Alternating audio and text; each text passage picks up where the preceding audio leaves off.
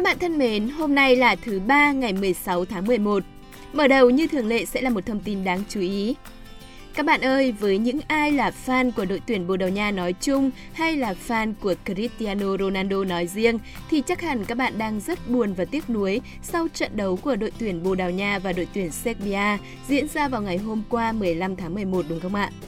Thua cay đắng 1-2 ở những phút bù giờ ngay trên sân nhà, đồng nghĩa với việc Bồ Đào Nha phải đá play-off để nuôi hy vọng dự vòng chung kết World Cup 2022. Đội bóng của huấn luyện viên Fernando Santos chỉ xếp thứ hai ở bảng A sau khi kết thúc vòng loại World Cup 2022 khu vực châu Âu. Họ kém Serbia 3 điểm và nhìn đối thủ lấy tấm vé duy nhất ở bảng đấu vào thẳng giải đấu cấp đội tuyển quốc gia danh giá nhất thế giới. Viễn cảnh Ronaldo cùng đồng đội có thể sẽ không được tham dự World Cup vào năm sau, thực sự khó ai có thể ngờ tới. Nhưng với thể thức thi đấu đầy phức tạp của vòng play-off, đây hoàn toàn là viễn cảnh có thể xảy ra. Cụ thể, sẽ có tổng cộng 12 đội tuyển tham dự vòng Play-off World Cup 2022 khu vực châu Âu để xác định bà suất cuối cùng đến Qatar mùa đông sang năm. 12 đội này sẽ được phân cặp đấu loại trực tiếp ở ba nhóm A, B, C với tên gọi vòng bán kết và chung kết. Ba đội tuyển giành chiến thắng ở ba trận chung kết tại ba nhóm sẽ giành 3 vé cuối cùng của khu vực châu Âu dự vòng chung kết World Cup 2022. 6 đội tuyển có thành tích tốt nhất ở vòng loại sẽ được xếp vào nhóm hạt giống, trong khi 6 đội tuyển còn lại nằm ở nhóm không hạt giống. Các đội hạt giống có lợi thế sân nhà ở bán kết. Với 17 điểm ở vòng loại, Bồ Đào Nha chắc chắn là đội được xếp hạng hạt giống cùng với Nga. Sau khi loạt trận cuối cùng của vòng loại World Cup 2022 châu Âu diễn ra, những đối thủ tiềm năng của Bồ Đào Nha sẽ lộ diện rõ hơn. Ngoài thể thức phức tạp, Bồ Đào Nha cũng đối mặt với lịch thi đấu khắc nghiệt khi vòng play-off sẽ diễn ra trong bối cảnh mùa giải cấp câu lạc bộ cũng bước vào giai đoạn căng thẳng. Các trụ cột của Bồ Đào Nha sẽ phải căng mình thi đấu trên cả hai mặt trận và việc này có thể ít nhiều cũng sẽ ảnh hưởng tới phong độ của các cầu thủ. Chà, cuộc đua đến với đấu trường bóng đá danh giá nhất hành tinh quả là không dễ dàng đúng không nào? Nhưng đó mới chính là sự hấp dẫn tuyệt vời của bộ môn thể thao vua. Cạnh tranh khốc liệt, kết quả bất ngờ, đó là những điều khiến cả thế giới phải dõi theo những vòng lăn của trái bóng tròn. Hy vọng rằng những đội mà các bạn yêu thích sẽ đạt được kết quả tốt nhất trong những trận đấu sắp tới nhé.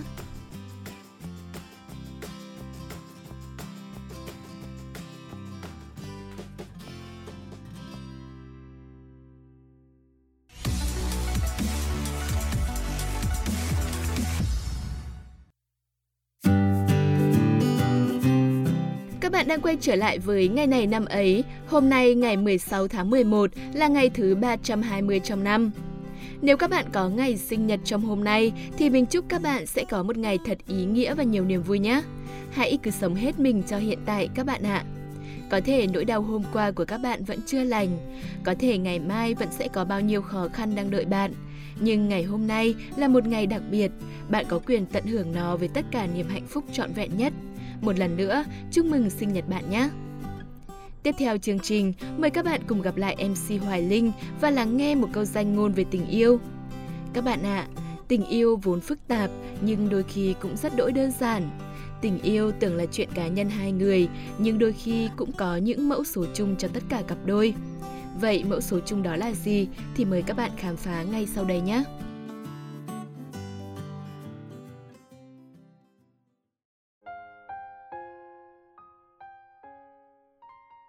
Các bạn thính giả thân mến, tất cả chúng ta, ai cũng đã, đang và sẽ được yêu. Tình yêu chính là món quà tuyệt vời trong cuộc sống. Trải qua một vài mối tình tuổi trẻ, đến một thời điểm nào đó trong cuộc đời, ta không còn cần một tình yêu phải quá lãng mạn, nồng nàn. Thứ mà ta cần là một người đem lại cho ta cảm giác an toàn và bình yên khi ở cạnh. Quả đúng như vậy, Điều mà Hoài Linh muốn chia sẻ với các bạn ngày hôm nay chính là cảm giác an toàn trong tình yêu. Điều đó được thể hiện qua một câu danh ngôn mà Hoài Linh rất tâm đắc. Trong tình yêu, chúng ta nói nhiều đến lãng mạn, nồng nàn, nhưng cái giữ tình yêu được lâu bền nhất lại là cảm giác an toàn trong lòng mỗi người. Người ta thường nói phụ nữ phức tạp và khó hiểu. Nhưng thực ra khi yêu thương thật lòng, điều duy nhất họ cần ở người đàn ông họ yêu chỉ đơn giản là cảm giác an toàn phụ nữ ấy mà xét cho cùng cũng chỉ là phái yếu Dù có mạnh mẽ đến đâu thì tận sâu trong lòng vẫn yếu đuối và cần một điểm tựa.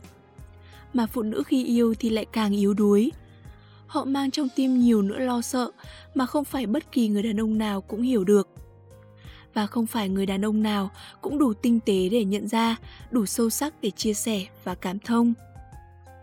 Phụ nữ ấy mà, chỉ cần thấy người đàn ông họ yêu lơ đễnh ánh nhìn về một bóng hồng nào đó thôi, cũng đủ cảm thấy một chút buồn. Không phải là họ không tin tưởng, chỉ là ngay giây phút ấy, họ mơ hồ về vị trí của mình trong tim anh ấy. Phụ nữ vốn dĩ nhạy cảm, chính vì thế mà phụ nữ hay tự mang nỗi buồn vào trong lòng, để nỗi buồn cứ thế lớn lên từng ngày. Phụ nữ rất cần sự quan tâm và chăm sóc. Thế nên dù yêu nhau bao lâu, hãy dành cho cô ấy sự yêu thương và quan tâm cô ấy như ngày đầu tiên của hai người. Cảm giác an toàn rất quan trọng với phụ nữ trong tình yêu. Nếu ai đó nghe được những dòng tâm sự này, hãy biết trân trọng người phụ nữ của mình. Bởi nếu bạn là một người đàn ông chân chính, đừng bao giờ để người phụ nữ của mình rơi nước mắt. Hãy mang đến cho cô ấy nụ cười hàng ngày, tưới mát tâm hồn cô ấy bằng sự chân thành từ trái tim mình. Và Hoài Linh tin chắc rằng cô ấy cũng sẽ đáp lại cho bạn một tình yêu nồng nàn và sâu đậm. Đàn ông cũng không ngoại lệ. Họ có thể là những con người mạnh mẽ và lý trí hơn phái yếu, nhưng điều đó không có nghĩa là họ không quan trọng thứ cảm giác an toàn khi yêu. Là một người con gái, người vợ, người đồng hành, các bạn gái hãy luôn ở bên cạnh để chia sẻ tình yêu thương với một nửa của mình. Chúc các bạn có thể tìm thấy một người mang lại cảm giác yên bình trong tim mình để cùng nhau đan chặt đôi tay bước qua mọi bão rông của cuộc đời. Chào tạm biệt và hẹn gặp lại các bạn trong những số lần sau.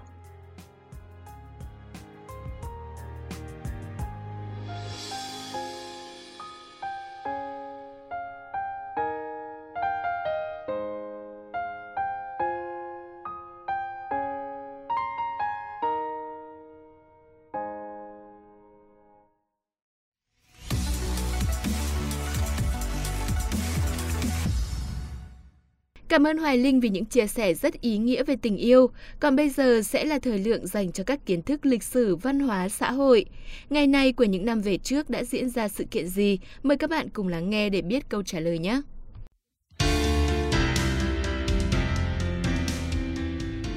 Xin chào các bạn thính giả thân yêu, Phạm Kỳ và Huyền Trang rất hân hạnh được đồng hành cùng với các bạn trong chuyên mục Ngày này năm ấy, ngày 16 tháng 11 Hãy cùng ngày này năm ấy khám phá những trang sử bị phủ đầy bụi bặm, tìm hiểu những nhân vật nổi tiếng và quan trọng hơn là thỏa mãn trí tò mò của bạn. Các bạn thân mến, từ khi bắt đầu đồng hành cùng với ngày này năm ấy, Phạm Kỳ cảm thấy mình được mở mang tầm hiểu biết hơn rất nhiều. Thỉnh thoảng có thể kể chuyện về lịch sử, về những nhân vật nổi tiếng cho bạn bè. Huyền Trang có thấy như thế không? Trang thì học giỏi từ bé, lại chăm ừ. đọc sách nên là chắc cũng không thay đổi mấy đâu. À, tự tin ghê nhỉ? Chẳng đùa thế thôi, kiến thức là vô tận mà, chúng ta sẽ không thể nào chinh phục được hết, cho nên là mỗi ngày đều phải học hỏi. Chí phải. thôi được rồi, bây giờ thì à, chúng ta sẽ cùng bắt đầu chương trình thôi nào. Chắc các bạn thính giả cũng đang rất nóng lòng muốn lắng nghe những thông tin của ngày hôm nay rồi. Nhất trí luôn.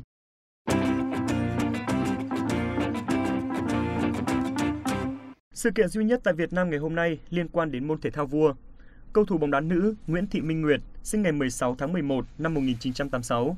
Cô chơi ở vị trí tiền đạo và chơi cho đội tuyển quốc gia Việt Nam từ năm 2004 tới năm 2016. Minh Nguyệt xuất thân từ một vận động viên điền kinh với một nền tảng thể lực cực tốt. Năm 2003, cô quyết định theo nghiệp bóng đá. Ban đầu, cô tập luyện ở đội bóng Hòa Hợp Hà Tây. Năm 2004, chỉ sau một năm ăn tập bóng đá, Minh Nguyệt được triệu tập lên tuyển quốc gia và trở thành trụ cột của tuyển từ đó. SEA Games 2005 là dấu ấn đầu tiên đặc biệt với Minh Nguyệt khi chị giành được tấm huy chương vàng đầu tiên trong sự nghiệp.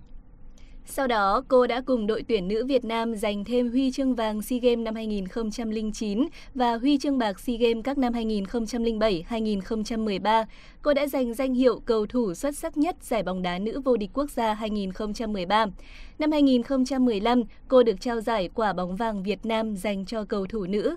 Cô đã giã từ sự nghiệp bóng đá quốc gia năm 2016 nhưng vẫn thi đấu cho câu lạc bộ bóng đá nữ Hà Nội 1.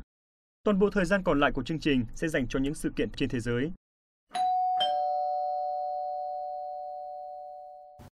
Ngày 16 tháng 11 năm 1945, Tổ chức Giáo dục, Khoa học và Văn hóa Liên Hiệp Quốc UNESCO được thành lập. UNESCO là một trong những tổ chức chuyên môn lớn của Liên Hiệp Quốc, hoạt động với mục đích thắt chặt hợp tác giữa các quốc gia về giáo dục, khoa học và văn hóa để đảm bảo sự tôn trọng công lý, luật pháp, nhân quyền và tự do cơ bản cho tất cả mọi người, không phân biệt chủng tộc, nam nữ, ngôn ngữ hay tôn giáo. UNESCO hiện có 195 quốc gia thành viên và 9 quan sát viên. Trụ sở chính đặt tại Paris của nước Pháp, với hơn 50 văn phòng và vài viện hay trung tâm trực thuộc đặt khắp nơi trên thế giới. Một số các dự án nổi bật của UNESCO là duy trì danh sách các di sản thế giới, khu dự trữ sinh quyền thế giới, di sản tư liệu thế giới, công viên địa chất toàn cầu, di sản văn hóa phi vật thể của nhân loại. Công ước Liên Hiệp Quốc về luật biển bắt đầu có hiệu lực vào ngày 16 tháng 11 năm 1994 sau 12 năm từ khi bắt đầu được ký kết. Công ước Liên Hiệp Quốc về luật biển hay Công ước luật biển là một hiệp ước quốc tế được tạo ra trong Hội nghị về luật biển Liên Hiệp Quốc lần thứ ba, diễn ra từ năm 1973 cho đến năm 1982 với các chỉnh sửa đã được thực hiện trong hiệp ước thi hành năm 1994. Công ước luật biển là một bộ các quy định về sử dụng các đại dương của thế giới, chiếm 70% diện tích bề mặt trái đất. Công ước đã được ký kết năm 1982 để thay thế cho bốn hiệp ước năm 1958 đã hết hạn. Công ước quy định quyền và trách nhiệm của các quốc gia trong việc sử dụng biển, thiết lập các hướng dẫn rõ ràng cho các hoạt động kinh doanh, bảo vệ môi trường và cải thiện quản lý các tài nguyên thiên nhiên đại dương. Công ước đã tỏ ra cần thiết do tính pháp lý yếu của ý niệm quyền tự do về biển có từ thế kỷ 17 Nội dung công ước có một loạt điều khoản. Những điều khoản quan trọng nhất quy định về việc thiết lập các giới hạn, giao thông đường biển, trạng thái biển đảo và các chế độ quá cảnh, các vùng đặc quyền kinh tế, quyền tài phán thêm lục địa, khai khoáng lòng biển sâu, chính sách khai thác, bảo vệ môi trường biển, nghiên cứu khoa học và dàn xếp các tranh chấp. Công ước đặt ra giới hạn cho nhiều khu vực tính từ một đường cơ sở được định nghĩa kỹ càng. Các bạn thân mến, trên đây là thông tin cuối cùng của chương trình ngày hôm nay. Xin cảm ơn các bạn đã chú ý lắng nghe. Còn bây giờ thì xin chào và hẹn gặp lại vào ngày mai.